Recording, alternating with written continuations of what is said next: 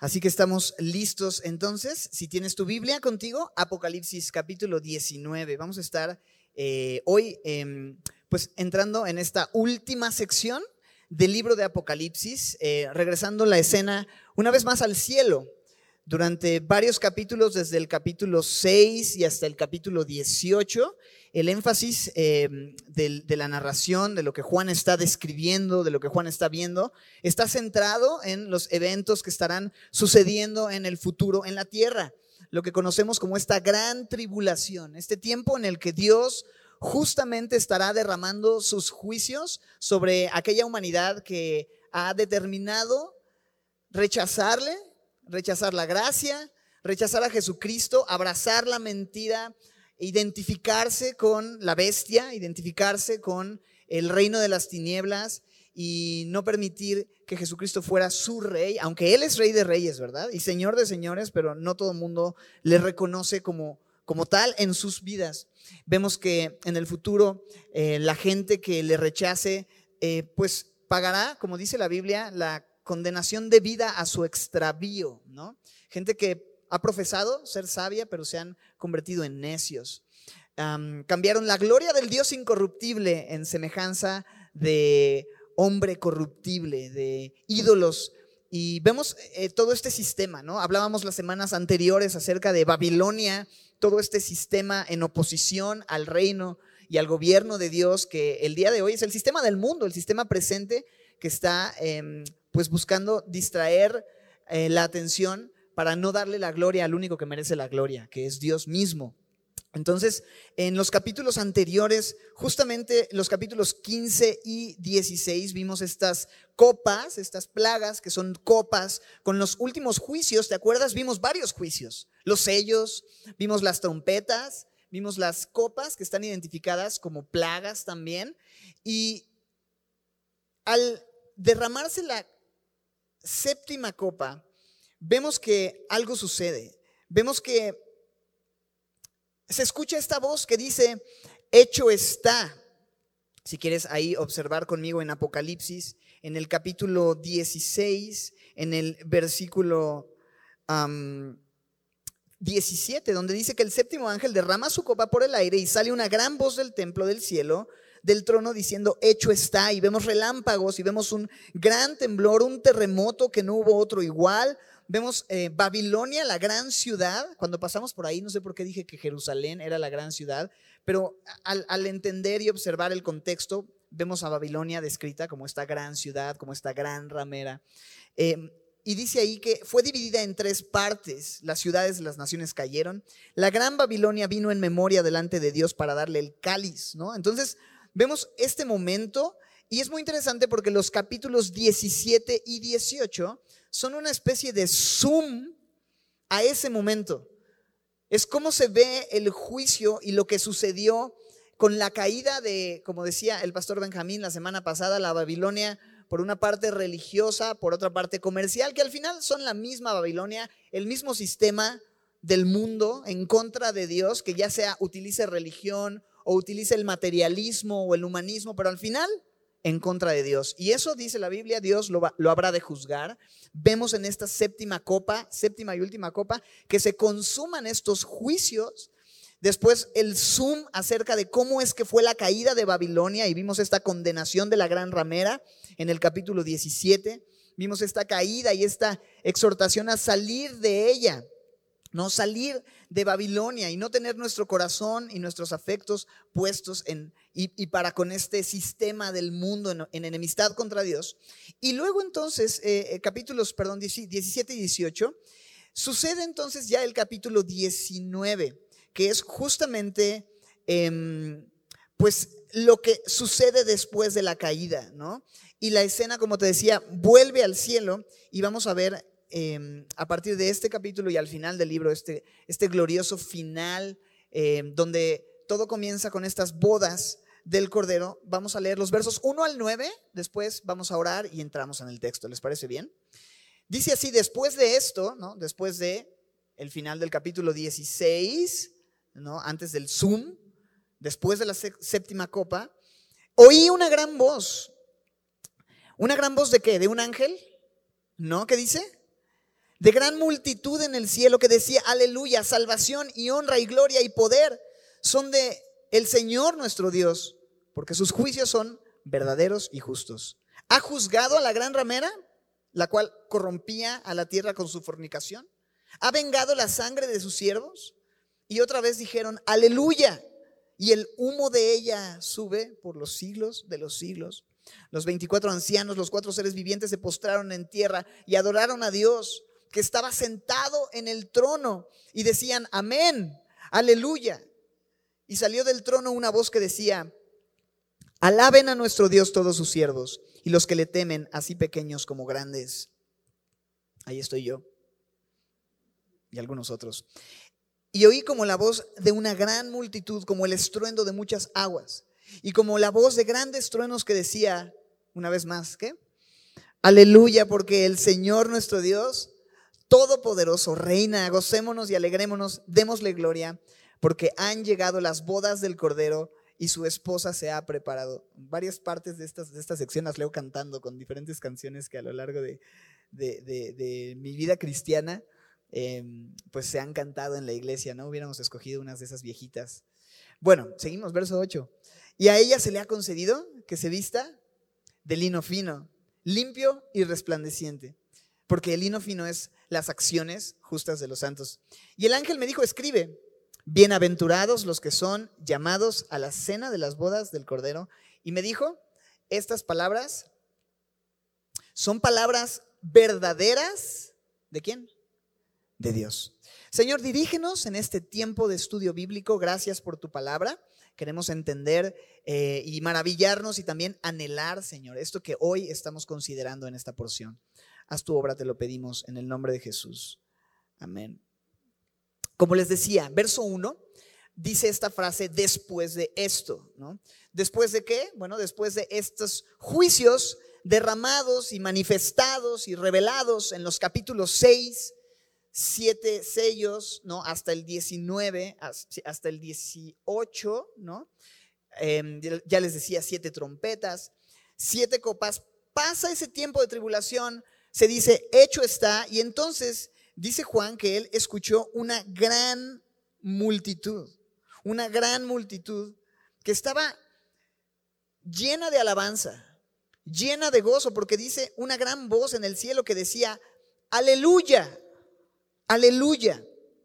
Esto significa, alaben a Jehová, ¿no? Alaben a Dios. Estos, eh, son dos palabras en hebreo, ¿no? Halel, que significa alabar o adorar, y Yah, que es una contracción de Jehová, ¿no? Entonces, Halel ya es como una invitación. Hey, alaben a Jehová, ¿no? Es, es Halel ya, alaben al Señor. Esta multitud está diciendo, alaben al Señor, alaben al Señor.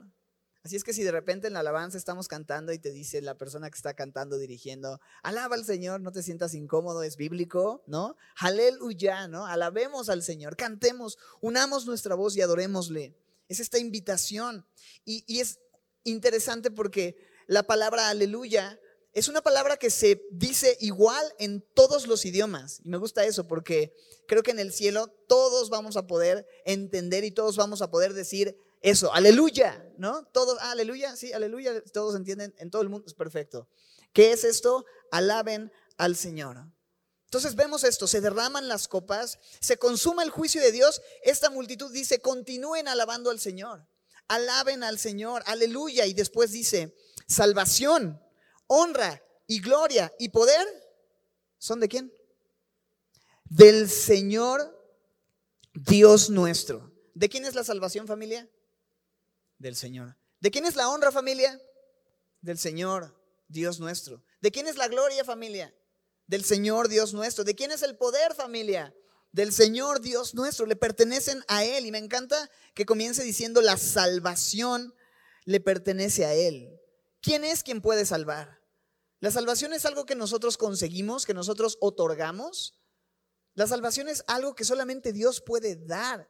La salvación es algo que solamente Dios puede lograr. Solo Dios puede salvar, ¿no? Hay una canción que cantamos algunas veces. Solo Dios puede salvar. Ni Dios puede salvar. Por siempre autor de salvación. Él es el que puede salvar porque Él venció a la muerte. porque Él murió en la cruz, porque Él hizo todo el plan de salvación desde antes de la fundación del mundo, lo realizó y hasta la eternidad habremos de decir, solo Dios salva. La salvación le pertenece al Señor y todos merecíamos el juicio que vimos en los capítulos 6 al 19. Todos merecíamos esa condenación, el justo castigo por nuestro pecado, pero el Señor nos salvó. ¿Por qué nos salvó? No por obras de justicia que nosotros hayamos hecho, ¿verdad? Sino por su misericordia, porque a Él le plació salvarnos. Entonces la salvación le pertenece a Él, pero también, por lo tanto, la honra, la gloria son del Señor, no son para nosotros. ¿Te acuerdas? El salmista decía, no a nosotros, no a nosotros, oh Dios, sino a tu nombre da gloria. Él es el único que merece la alabanza. Y el hombre es por naturaleza un ladrón de gloria. Queremos robarle la gloria al Señor. Nos gusta tener el reconocimiento, la vanagloria, ¿no? De la vida. Que nos aplaudan, la brilladera, ¿no? Nos encanta ser nosotros quienes recibamos la adoración, pero aquí dice, el único que merece la adoración es el Señor Dios. Él es el que merece la adoración. A Él le pertenece la adoración, la honra, la gloria, pero también el poder. Él es el Señor todopoderoso, ¿te acuerdas? Todopoderoso, entonces Él puede. Él puede hacer lo que quiera porque Él es el Señor Dios nuestro. Y esta multitud simplemente está reconociendo lo que le pertenece al Señor. La salvación, alabanza, la honra, el poder. Y vemos a esta multitud reconociendo esto y nos dice la razón por la cual le alaban. Versículo 2, porque sus juicios, ¿qué dice? Son verdaderos y justos. Pues ha juzgado a la gran ramera que ha corrompido la tierra con su fornicación y ha vengado la sangre de sus siervos de la mano de ella. Entonces, dice que la multitud lo alaba porque sus juicios son justos, son verdaderos. ¿Te acuerdas? Esta misma idea la vimos varias veces en los capítulos 15 y 16, cuando vimos lo de las copas que, era sorprendente el nivel de juicio que Dios estaba trayendo de una forma muy intensa, pero ante esto los ángeles y los que contemplaban ese juicio no decían, ay Señor, te pasaste, sino que decían, justos y verdaderos son todos tus caminos, justos y verdaderos son tus juicios. Y es así, en el cielo todo lo que cuando estemos en el cielo, todo lo que haya sucedido en la tierra lo vamos a ver desde una perspectiva que vamos a decir, Dios es justo. Dios es, todo lo que ha hecho va a tener completo sentido. ¿Sabes? El día de hoy el mundo pretende juzgar a Dios. Se ponen ellos mismos como jueces y empiezan a preguntar cosas como, a ver, si Dios es tan bueno y tan justo, ¿por qué hay tanta maldad? ¿no? ¿Por qué hay hambre? ¿Por qué hay tantos niños sufriendo?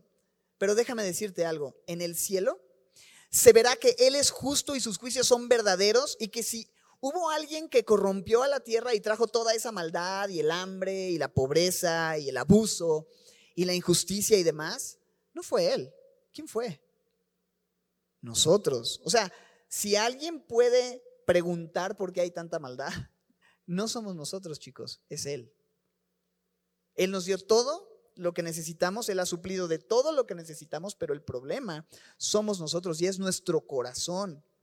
Y si alguien puede entonces juzgar por todas estas cosas, no somos nosotros a Dios, ¿verdad?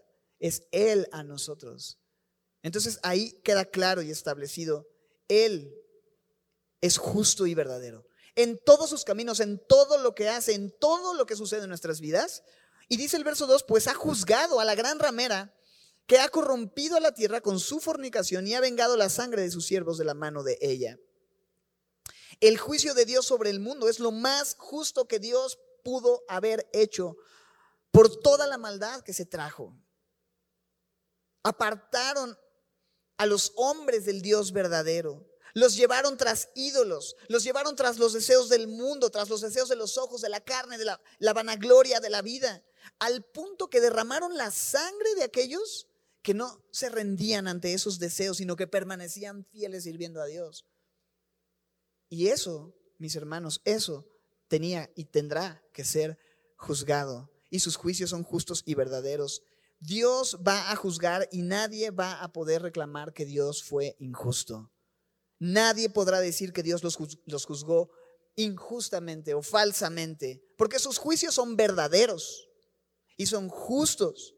Y de hecho, no solamente nadie podrá reclamar, sino que todos le van a alabar por sus juicios. O sea, no solamente no le van a poder reclamar por sus juicios, sino que le van a tener que adorar por sus juicios. Y van a decir, versículo 3, otra vez dijeron, aleluya. Y mira lo que dice, y el humo de ella sube por los siglos de los siglos. ¿El humo de quién? De esta gran ramera, este sistema de valores que promovía el vivir vidas para satisfacerte solo temporalmente, rechazando una vida de devoción a Dios, de rendición a Dios, vivir para ti, seguir tu corazón, seguir tus deseos. Y entonces ese sistema, ese mundo, esa Babilonia será juzgada y el humo del juicio que vendrá sobre ella va a subir, dice el texto verso 3, por los siglos de los siglos. Esto es tremendo. No se va a volver a levantar. O sea, va a terminar destruida permanentemente. Este es el final del mundo. Destrucción permanente. Destrucción total. ¿Y saben algo, familia? De repente pienso y digo, si este es el final, y va a haber destrucción total y el humo de la ciudad y de, la destrucción que se trajo, va a subir por la eternidad, entonces, ¿por qué le damos tanto valor tú y yo el día de hoy a algo que va a terminar así? ¿Por qué ponemos tanto la mira en las cosas de la tierra, en lo que Babilonia nos ofrece y no en lo eterno, no en lo que no se ve, ¿no? Porque lo que se ve es temporal, pero lo que no se ve es eterno. Si atesoramos el mundo, lo único que va a quedarnos es este humo que sube. Y eso es un gran contraste con lo que vamos a ver en unos versos. Ten en mente esta imagen. Recuerda bien cuál es el final de la gran ramera que se vestía de púrpura, ¿te acuerdas? De escarlata. Tenía oro, piedras em, hermosas, piedras preciosas. Tenía perlas, se glorificó, vivió en deleites. Tú, digamos, digámoslo así, tuvo su mejor vida hoy, ¿no? Pero al final, ¿qué fue lo que quedó? Humo, que subía por los siglos de los siglos. ¿Sabes? Eso es el mundo. Nos ofrece un montón de cosas, pero no son sino solamente vanidad. Y este será su final. No así lo que Cristo nos ofrece, ¿verdad? Delicias a su diestra para siempre. Y esta multitud sabe esto y le alaban. Y mire el versículo 4, cómo esta alabanza va en aumento, va en creciendo. En el verso 4 dice, y los 24 ancianos y los cuatro seres vivientes que vimos en los primeros capítulos, ¿te acuerdas? Los cuatro ancianos, perdón, los 24 ancianos y los cuatro seres vivientes que representan toda la creación, los 24 ancianos que representan a todos los redimidos, todos los que Dios ha salvado, ¿qué hicieron? ¿Qué hicieron familia? Se postraron en tierra y adoraron a Dios que estaba sentado en el trono. Dios estuvo en su trono antes de la tribulación, durante la tribulación, después de la tribulación y sabes qué? Por la eternidad. Desde el capítulo 5, cuando Juan vio en el cielo un trono establecido y en el trono a uno sentado, ¿te acuerdas? En el capítulo 4. Lo primero que Juan ve cuando es llevado al cielo, bueno, pasa la tribulación, pasa el enfoque en la tierra, vuelve al cielo y se da cuenta, sigue sentado en el trono aquel que desde el capítulo 4 estaba en el trono y seguirá por la eternidad. Y estos 24 ancianos, representantes de todos los redimidos, están postrados. Los seres vivientes están postrados y están diciendo qué cosa, ¿qué dicen? Amén y aleluya. ¿Podemos decirlo junto con ellos? Dice que estaban sentados en el trono y decían, Amén, aleluya, amén, aleluya. Se unen a esta escena de alabanza, se postran en tierra y me encanta eso. Esto es lo que haremos en el cielo. Sabes, a veces quisiéramos tener un poco del cielo en la tierra, ¿no? Y pensamos que para ello, pues, unas vacaciones en la playa, ¿no? Pues vamos a irnos a, un crucero en el Caribe, eso sería el cielo en la tierra, ¿sabes? No tienes que hacer nada de eso para disfrutar del cielo en la tierra. Lo único que tienes que hacer es lo que hicieron estos 24 ancianos y cuatro seres vivientes. Póstrate y adora a Dios. Eso es tener el cielo en la tierra. Y estos ancianos dicen, amén, aleluya. Amén es otra palabra que se dice igual en todos los idiomas y significa, ¿te acuerdas? Así sea. Así sea. Entonces lo que estos ancianos y seres están diciendo es, sí, estoy de acuerdo, así sea. O sea, los juicios de Dios son justos y verdaderos y no hay cuestionamiento. Sí, amén. Así sea, como Él lo considere, como Él lo quiere hacer.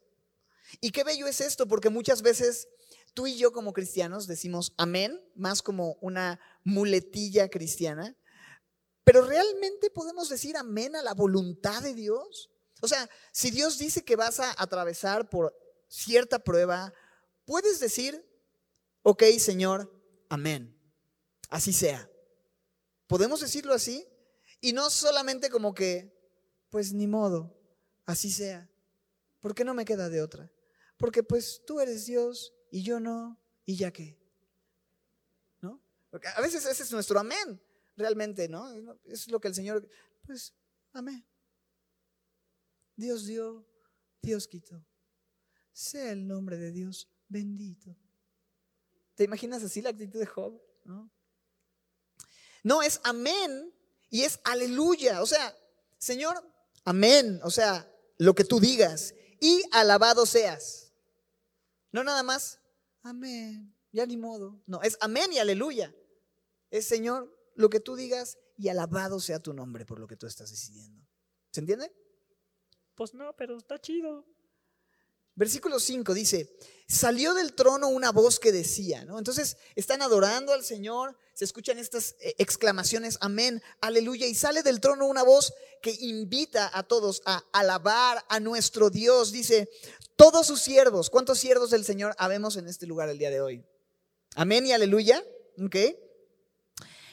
Alaben al Señor nuestro Dios, todos sus siervos y todos los que le temen. ¿Cuántos tememos al Señor? Debemos temer al Señor. Él es y debe ser la razón de nuestro temor. Así pequeños, ¿cuántos pequeños sabemos en... como grandes, ¿cuántos grandes sabemos en esto? Yo no. Pero hay una invitación. Y es una invitación para sus siervos y para los que le temen, pequeños y grandes. La existencia de todos los que servimos a Dios se resume a este momento. Alabanza al Señor. Fuimos creados para alabar al Señor. ¿Cuál es la razón por la que tú y yo existimos? Alabarle, darle alabanza a su nombre. Y mira en el versículo 6, así, se va, así va a suceder. Dice, oí como la voz de una gran multitud, como el estruendo de muchas aguas y como la voz de grandes truenos que decía, imagínate esto, imagínate la multitud celestial, sus siervos, los que Él ha redimido, la iglesia, Semilla Santa Mónica incluida en esto. Aleluya, porque el Señor nuestro Dios Todopoderoso reina. No puedo no leer esta, esta frase sin tener una canción sonando en mi cabeza, pero está increíble. Porque el Señor nuestro Dios Todopoderoso reina. Como un estruendo que sonaba, como truenos.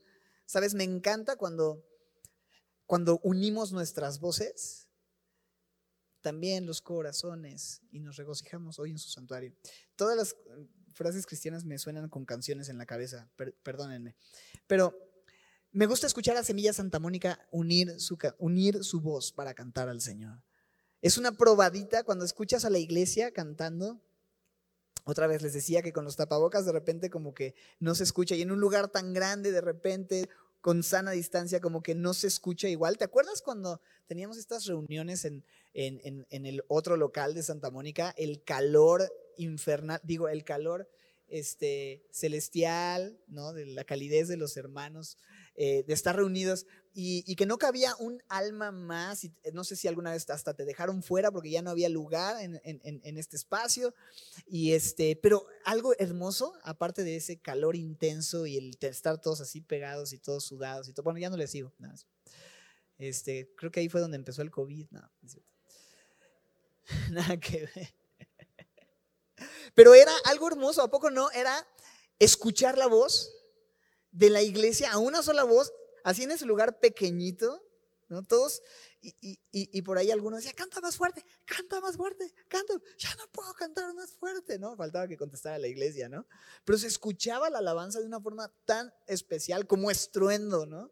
Como truenos. Imagínate, y eso éramos 300 personas en un pequeño auditorio. Ahora imagínate en el cielo, delante del trono, millones de redimidos de toda la historia, uniendo nuestras voces, sirviéndole y cantando al Señor, Santo, ¿no?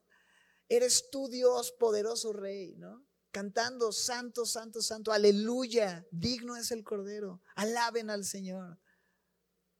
Imagínate ese momento, ¿no anhelas ese momento, estar ahí? Nos va a poner la piel chinita de estar adorando al Señor.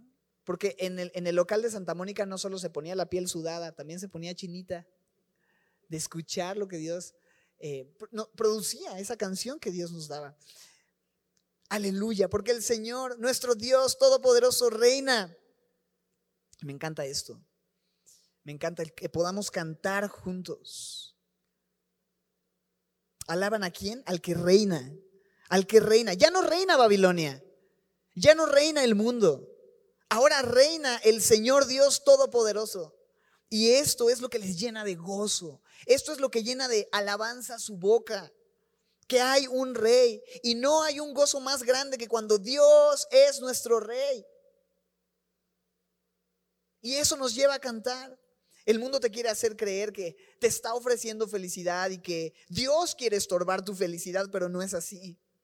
Vemos aquí que en el momento de mayor gozo en la historia y la eternidad es cuando Dios es rey. Cuando Dios es reconocido y es celebrado y es manifestado visiblemente ante todos sus siervos como el rey sentado en el trono celestial. Ese es el momento más pleno. Y sabes, tú y yo podemos comenzar a experimentar ese gozo cuando hacemos a Jesucristo el rey de nuestros corazones esa alegría que te produce cantar, que te produce adorar, se puede empezar a experimentar aquí y ahora, haciéndole, haciéndole tu rey. Y ese gozo, por supuesto, se completará el día que lo veamos. Y dice en el verso 7, gocémonos. Estas canciones sonando en mi cabeza. Gocémonos, ok. Y alegrémonos y démosle gloria ¿Por qué? Porque han... ¿Qué dice? Ah, ¿están cantando también conmigo? Ok, ahorita echamos esa qué Estaría chido. Estaría chido.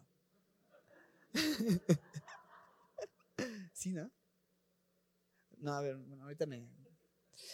Porque han llegado, dice, las bodas del Cordero y su esposa se ha preparado. Esto es maravilloso, maravilloso. Vemos otra invitación. Otra invitación, ya no solo a alabarle, ahora también a gozarse, a alegrarse, a darle gloria. Y nos dice, porque han llegado las bodas del Cordero. ¿Qué es esto de las bodas del Cordero? Bueno, ya apareció el Cordero, ¿te acuerdas? Que fue reconocido como el único que podía tomar el, el rollo, desatar los sellos, este Cordero, ¿no? Estaban todos esperando al león de la tribu de Judá que ha vencido. Y de pronto aparece un Cordero como inmolado. ¿Y ese Cordero quién es? Ese cordero es Jesucristo. Lo vimos claramente y la Biblia lo presenta así, el Cordero de Dios que quita el pecado del mundo y dice, llegó la hora de sus bodas, es decir, va a haber una unión con su novia. ¿Y quién es la novia? La iglesia. Efesios 5, 25 al 27. En Efesios 5, 25 al 27 se nos está dando esta analogía o esta eh, instrucción al matrimonio, a los maridos de amar a sus esposas, así como Cristo amó a la iglesia y se entregó a sí mismo por ella, para santificarla, habiéndola purificado por el lavamiento del agua por la palabra, a fin de presentársela a sí mismo una iglesia gloriosa que no tuviese mancha ni arruga ni cosa semejante, sino que fuese santa y sin mancha. Pero luego en el verso 32 del mismo capítulo 5 de Efesios dice, grande es este misterio, mas yo digo esto, hablando del matrimonio, yo digo esto del matrimonio respecto de Cristo y de la iglesia. Ahí está. El matrimonio es en realidad un hermoso reflejo de la unión de Cristo con su iglesia. No es que Dios dijo, ay, se me hace que el matrimonio está bonito como para tomarlo de imagen para la relación que yo tengo con la iglesia. No. Dios creó el matrimonio para mostrar realmente algo que es antes que el matrimonio, que es la relación que él tiene con su iglesia. ¿Me explico? No, pues no te entendí. Bueno, la idea es, el matrimonio refleja y cuenta una historia más importante y más grande que la historia del amor entre un hombre y una mujer en un matrimonio terrenal. Cuenta la historia del matrimonio en donde Cristo ama a su iglesia, que es su novia, y la desposa consigo. Y llega este momento de las bodas, la culminación de haberse desposado. Es interesante porque en la cultura judía, para llegar al matrimonio había tres etapas. Primero, un compromiso, en donde muchas veces el compromiso sucedía por parte de un acuerdo entre los padres, en donde tenían un acuerdo, eh, aun cuando ellos eran muy pequeñitos, y se acordaba que se casarían en algún momento y, se hacía una especie de contrato respecto a esto. Eran como matrimonios ya arreglados, ¿no? Y que hecho, de hecho todavía hasta dentro, hasta hace no mucho tiempo, en algunos pueblos y en algunos lugares incluso se llega a hacer y se llegaba a hacer de esta manera. Entonces, primero era este compromiso. Luego, cuando ya eran más grandes, ocurría algo llamado el desposorio, que es donde se les presentaba eh, ya eran oficialmente esposos, aunque todavía no vivían juntos. Pero en el desposorio ya se les consideraba como esposos de tal manera que si tú te querías desdesposar para una separación, se requería una carta de divorcio. De hecho, es interesante porque este escándalo eh, se ve alrededor del escenario cuando María estaba embarazada de Jesús y, estaba desposada con José, es decir, ya era su esposa, pero todavía no vivía con él, es decir, no habían tenido intimidad. Y entonces, como ella está embarazada, eh, pareciera que, o lo que el mundo pensaría, o lo que la cultura pensaría, es que hubo infidelidad. Y si José no la hubiera recibido, entonces se le pudo incluso hasta haber apedreado. Entonces, todo esto era algo cultural. En ese momento del desposorio, ellos ya son considerados como esposos, pero aún no viven juntos y ese desposorio duraba cierto tiempo, había un tiempo de espera y finalmente llegaba el día de las bodas, ¿no? de la boda, en el que se hacía una ceremonia, los esposos, e, es interesante porque pasaban su primer noche juntos y después venía ya la fiesta, ¿no? Em, y nosotros somos la esposa de Cristo. Nosotros, al igual que ese compromiso que se hacía ¿no? en estas tres etapas, ¿no? el compromiso, el desposorio y las bodas, nosotros hubo un compromiso, fuimos escogidos para ser la esposa. ¿Desde cuándo nos escogió el Señor para ser suyos? ¿Desde cuándo? ¿Desde cuándo quedó arreglado ese matrimonio, familia? Desde antes de la fundación del mundo. Digo, yo supongo que lo están diciendo, pero como traen tapabocas, no puedo leer sus labios. Entonces, grite, gríteme. Ok. Entonces, desde antes de la fundación del mundo, él nos eligió para que fuéramos para su Hijo. El Padre nos escogió para ser la esposa de su Hijo. Después sucede, cuando creemos en el Evangelio, que somos desposados con Cristo, aunque aún no vivimos con Él, estamos en ese tiempo de espera, pero un día vamos a estar con Él y vamos a verle y después de todo lo que hemos estudiado en estos capítulos, vamos a estar entonces en esa fiesta, ¿no? Finalmente sucede ese momento donde vendrán las bodas, las bodas y celebraremos esa unión con el Señor. Entonces dice en el versículo 7, gocémonos y alegrémonos, démosle gloria porque han llegado las bodas. Y mira al final del verso 7. ¿Qué dice al final del verso 7? Y su esposa, ¿qué dice? Se ha preparado. Se ha preparado. Estamos ahora en espera de que suceda la boda. Estamos en el tiempo de preparación de la boda. Piensa en esto. Cuando una novia no está comprometida y tiene cercana ya la fecha de su boda o está preparándose para su boda, lo trae en la cabeza todo el tiempo, ¿estás de acuerdo? O sea, sabe que la boda viene y todo lo que hace, su alimentación, sus recursos, su trabajo, lo que gasta, todas las decisiones las toma en base a la boda, porque es lo que tiene como meta, ¿no? Está preparándose para la boda. De la misma manera, hermanos, nosotros, la novia del Cordero, también estamos preparándonos y tenemos que tener en nuestra mente todo el tiempo que el día de las bodas se acerca. Estar preparándonos y que todo lo que hagamos apunte a ese momento que anhelamos de finalmente se consume nuestro matrimonio en esas bodas del Cordero. Aquellos que son la iglesia viven anhelando ese momento de unirse finalmente al esposo. Es lo que queremos. ¿Vives anhelando esto? Porque yo creo que una novia está emocionada por el momento en el que finalmente va a suceder la boda. ¿Qué tan emocionados estamos de ese momento? Exacto. Y aleluya, ¿verdad? Amén y aleluya. Y a ella, me encanta el verso 8, se le ha concedido, mira esto, se le ha concedido que se vista de lino fino, limpio y resplandeciente, porque el lino fino es las acciones justas de los santos. Se le ha concedido vestirse de lino fino. Ok.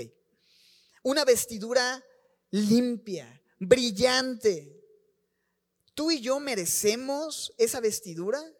¿Tú y yo nos hemos ganado ese vestido? Por supuesto que no. Me encanta eso. Se le ha concedido. No lo merecemos. No lo ganó con sus obras. Nuestras justicias no son lino fino. Nuestras justicias son trapos inmundos. Es lo que dice la palabra. Para lo único para, lo que nos alcanza es para trapos inmundos. Eso es lo que alcanza a comprar con lo que tú y yo podemos ofrecer. Pero su justicia es ese lino fino. Nos ha escogido y nos ha lavado y nos ha presentado. Dice eh, en Efesios, ¿te acuerdas que decía para presentar una esposa pura, sin mancha, delante de Él? Pero también al final del verso 8 dice que ese lino fino, ese lino fino es qué cosa? las acciones justas de los santos. Entonces, pareciera como si fuera que yo me lo estoy ganando con mis obras. Ya, ya de repente ya no entiendo. ¿Se le ha concedido que se vista o, se lo, o son las acciones que ella hizo? La respuesta es sí. ¿No? Sí. Por gracia fuimos hechos su esposa. Por gracia fuimos lavados. Pero esa misma gracia nos lleva a responder con acciones justas. Es una respuesta, lo, hemos visto en Efesios 2, 8 al 10, donde nos dice que por gracia somos salvos por medio de la fe. Esto no es de nosotros, es un regalo, se nos ha concedido, no por obras para que nadie se gloríe, pero luego dice, porque somos hechura suya, creados en Cristo Jesús, ¿qué dice? Para buenas obras, las cuales Dios preparó de antemano para que anduviésemos en ellas. Entonces, solamente por gracia, por medio de la fe, no por obras, pero esa gracia que nos salva es una gracia que nos lleva a caminar en esas buenas obras que demuestran ese vestido que Él nos ha dado de acciones justas. Me, acuerdo también de Tito 2.11, porque la gracia de Dios se ha manifestado a todos los hombres enseñándonos que renunciando a la impiedad, vivamos en este mundo sobria, justa y piadosamente, aguardando la esperanza bienaventurada y la manifestación gloriosa de nuestro gran Dios y Salvador Jesucristo. Tito 2, 11, me parece que es hacia el 13, 14. Si quieres puedes ponerlo para la segunda reunión, este, porque no lo, no lo había metido acá en, en las notas. Pero ¿cuál es el punto? Él nos purifica y gracias a que Él nos purifica, nosotros podemos vivir agradándole, podemos manifestar esa pureza, una esposa pura y sin mancha, pero se ha preparado, ¿no? Lo que nos toca es que nos debemos preparar. Nos tenemos que preparar. No podemos decir, bueno, pues ahí al fin ese día vamos a estar vestidos de lino fino, así que mientras, pues me voy a poner esta ropa andrajosa y voy, a, y voy a andar así todo, todo mal, ¿no? Mal vestido. Una novia no está así, o sea, bien tranquila y de repente el día de la boda dice, ay, sí es cierto, el vestido blanco. Bueno, sea el que sea, a ver, déjame ver en el closet cuál está más blanco, ¿no? O a ver si el novio de casualidad me lleva un vestido para ese. No, es algo que la novia busca con antelación y va y se prueba y considera y se mide y se esfuerza y se emociona y se manda a hacer y ay, qué bonito, qué bonito, ¿no? En Estados Unidos hasta dicen say yes to the dress, ¿no? De la misma manera, nosotros, mirando hacia ese día, preparándonos, necesitamos andar en esas acciones justas. ¿Sabes? Por eso es bien triste que como iglesia permitamos el pecado. Que la iglesia esté llena de pecado y que haya chismes y que haya murmuración y haya contienda y haya inmoralidad y haya robo y haya em, envidias y haya pleitos, disensiones, todas estas cosas que a veces suceden dentro de la iglesia, inmoralidad. Creo que necesitamos prepararnos y vivir andando en estas acciones justas, en santidad, porque el día viene y Dios nos ha concedido un privilegio enorme y nos llama a su esposa. Pero creo que también es importante entender algo cuando hablamos de esto, ¿sabes? Los que son llamados a la boda no son los cristianos, o sea, como individuos. Los que somos llamados a la boda somos la iglesia, ¿me explico? No es que Él viene por algunos, o sea, por ti y, y por ti, no. Es, viene por su iglesia en general. ¿Qué significa eso? ¿Qué implica eso? Bueno, la iglesia es un cuerpo. Y muchas veces tú y yo pensamos cuando hay pecado o permitimos pecado en nuestras vidas, pues eso no le afecta a nadie. No es un asunto mío, es algo que yo traigo, es algo que eh, no afecta a nadie en la iglesia o alrededor. Eso es un tema yo, ¿no? Pero somos parte de un cuerpo, somos parte de la iglesia, somos la novia. Y lo que tú y yo hacemos contamina y mancha la iglesia. Entonces, qué importante eso, considerar y entender que lo que nosotros hacemos sí afecta de alguna manera a la iglesia, a la esposa del Cordero. Y necesitamos prepararnos y necesitamos permitirle al Señor que nos siga limpiando, aunque a veces sea doloroso que saque a la luz el pecado que pueda haber entre nosotros, permitirle que nos limpie y que podamos vivir de acuerdo a ese privilegio que se nos ha concedido, quitando de nosotros mentira, amargura, envidia, chisme, murmuración, pecado y vivir como santos, apartados para Él en acciones justas que le den gloria, porque Él viene por una esposa pura. Necesitamos que Él siga limpiándonos familia, prepararnos como su iglesia, porque somos su esposa y un día vamos a celebrar estas bodas. Entonces, también vemos este contraste, ¿verdad? Con la gran ramera, ¿no? Que tuvo su mejor vida, que tuvo abundancia material, que tuvo gloria, que tuvo placeres pero el humo sube por los siglos finalmente. Y en el otro lado está la novia, está la esposa, que está vestida como de lino fino, limpio, resplandeciente, que en el mundo sufrió, padeció, tuvo escasez, fue perseguida, pero en la eternidad, en la eternidad va a estar para siempre con su esposo. ¿Qué contraste? Viviendo aquí en deleites, siendo juzgado en la eternidad, la ramera. La esposa buscando vivir en santidad, pero en la eternidad, disfrutando esas bodas y esa unión eterna con el esposo que es el Cordero. La vida cristiana sin duda puede ser complicada, ¿verdad, mis hermanos? Decirle no al pecado y vivir para Dios, vivir en santidad, no es algo fácil, pero tenemos esta esperanza. Esta esperanza gloriosa, la manifestación bienaventurada de nuestro esposo, de nuestro gran Dios y Salvador, que es Jesús. Y sigue diciendo en el verso 9, donde vamos a concluir el día de hoy. Y el ángel me dijo, escribe, bienaventurados los que son llamados a la cena de las bodas del Cordero.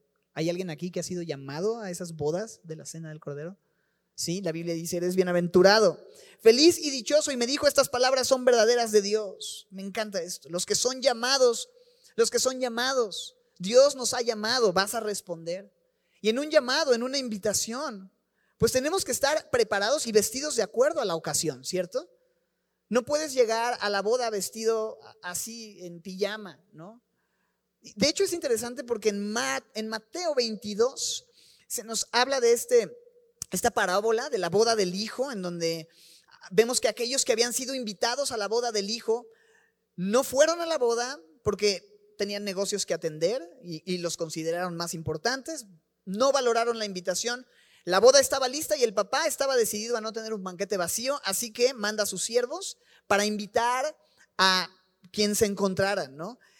Y me gusta porque nos habla de cómo es que nosotros ni siquiera merecíamos ser invitados, pero justamente cuando el pueblo judío rechaza a Jesucristo, los invitados inicialmente, Dios nos incluye en esa invitación y somos bienaventurados. Pero en la parábola también menciona cómo es que el Padre ve que hay uno en la boda que no estaba vestido de boda, no estaba vestido adecuadamente.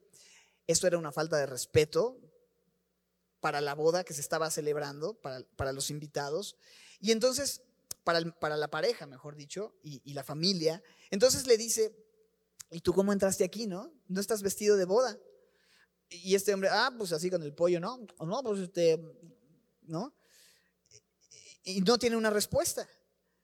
Por lo tanto, atan a este hombre y dice que es echado en el lloro y crujir de dientes. En otras palabras, este hombre no apreció el haber sido invitado, no consideró importante prepararse y por lo tanto no podrá estar en ese lugar. Y déjame decirlo de esta manera. Nadie va a poder entrar ese día a las bodas del Cordero si no está vestido adecuadamente, si no tiene puesto el vestido correcto. Y ese vestido es la justicia de Cristo que nos lleva a vivir en estas acciones justas, en estas obras de obediencia y santidad al Señor. Porque sin santidad nadie verá al Señor. Si no vivimos de acuerdo a la vocación, de acuerdo a la justicia que nos ha sido imputada, entonces no podremos entrar. Él nos ha dado su justicia. Recibiendo su justicia, andamos en esa justicia, nos preparamos para aquel día. El texto concluye diciendo en el verso 9, estas son, ¿qué dice? Palabras verdaderas de Dios. No tendría por qué incluir esta frase, ¿sabes? No tendría por qué decirnos esto.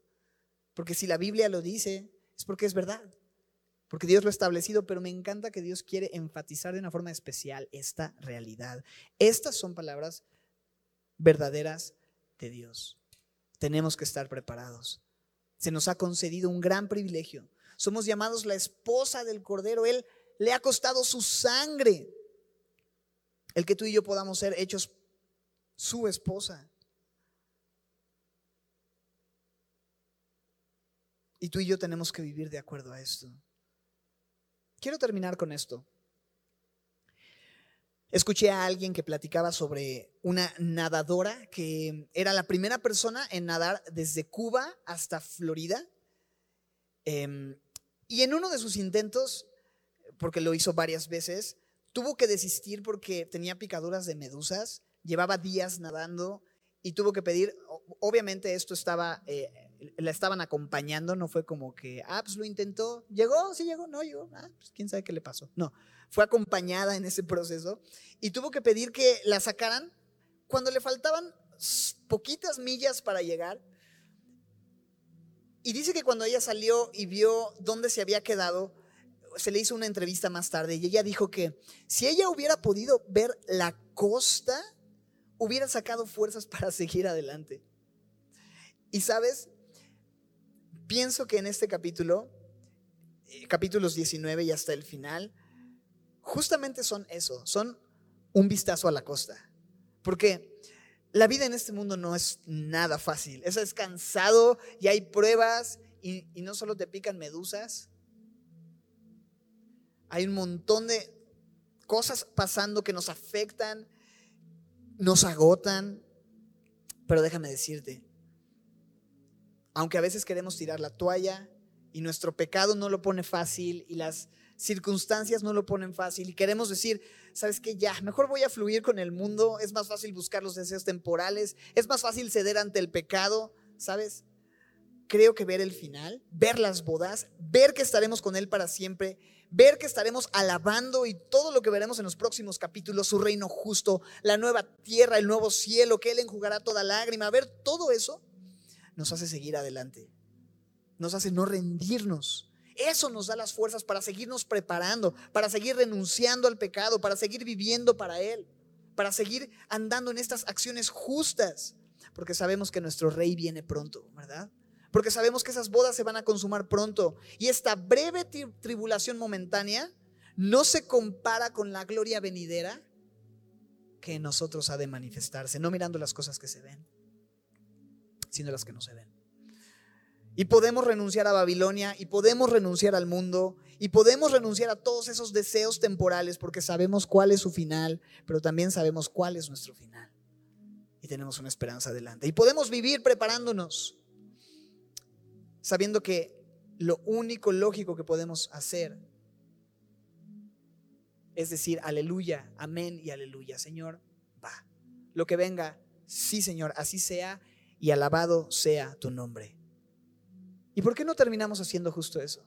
¿Por qué no terminamos diciendo, Señor, tú eres el mismo ayer, hoy y por los siglos? Y abrazamos con todo nuestro corazón esta esperanza.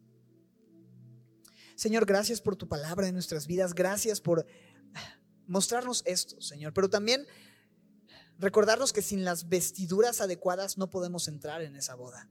Y yo te pido que si hay alguien aquí que no está vestido aún de la vestidura de Cristo, que seas tú quien le vista de lino fino, resplandeciente, y que eso le transforme y le permita vivir estas acciones justas.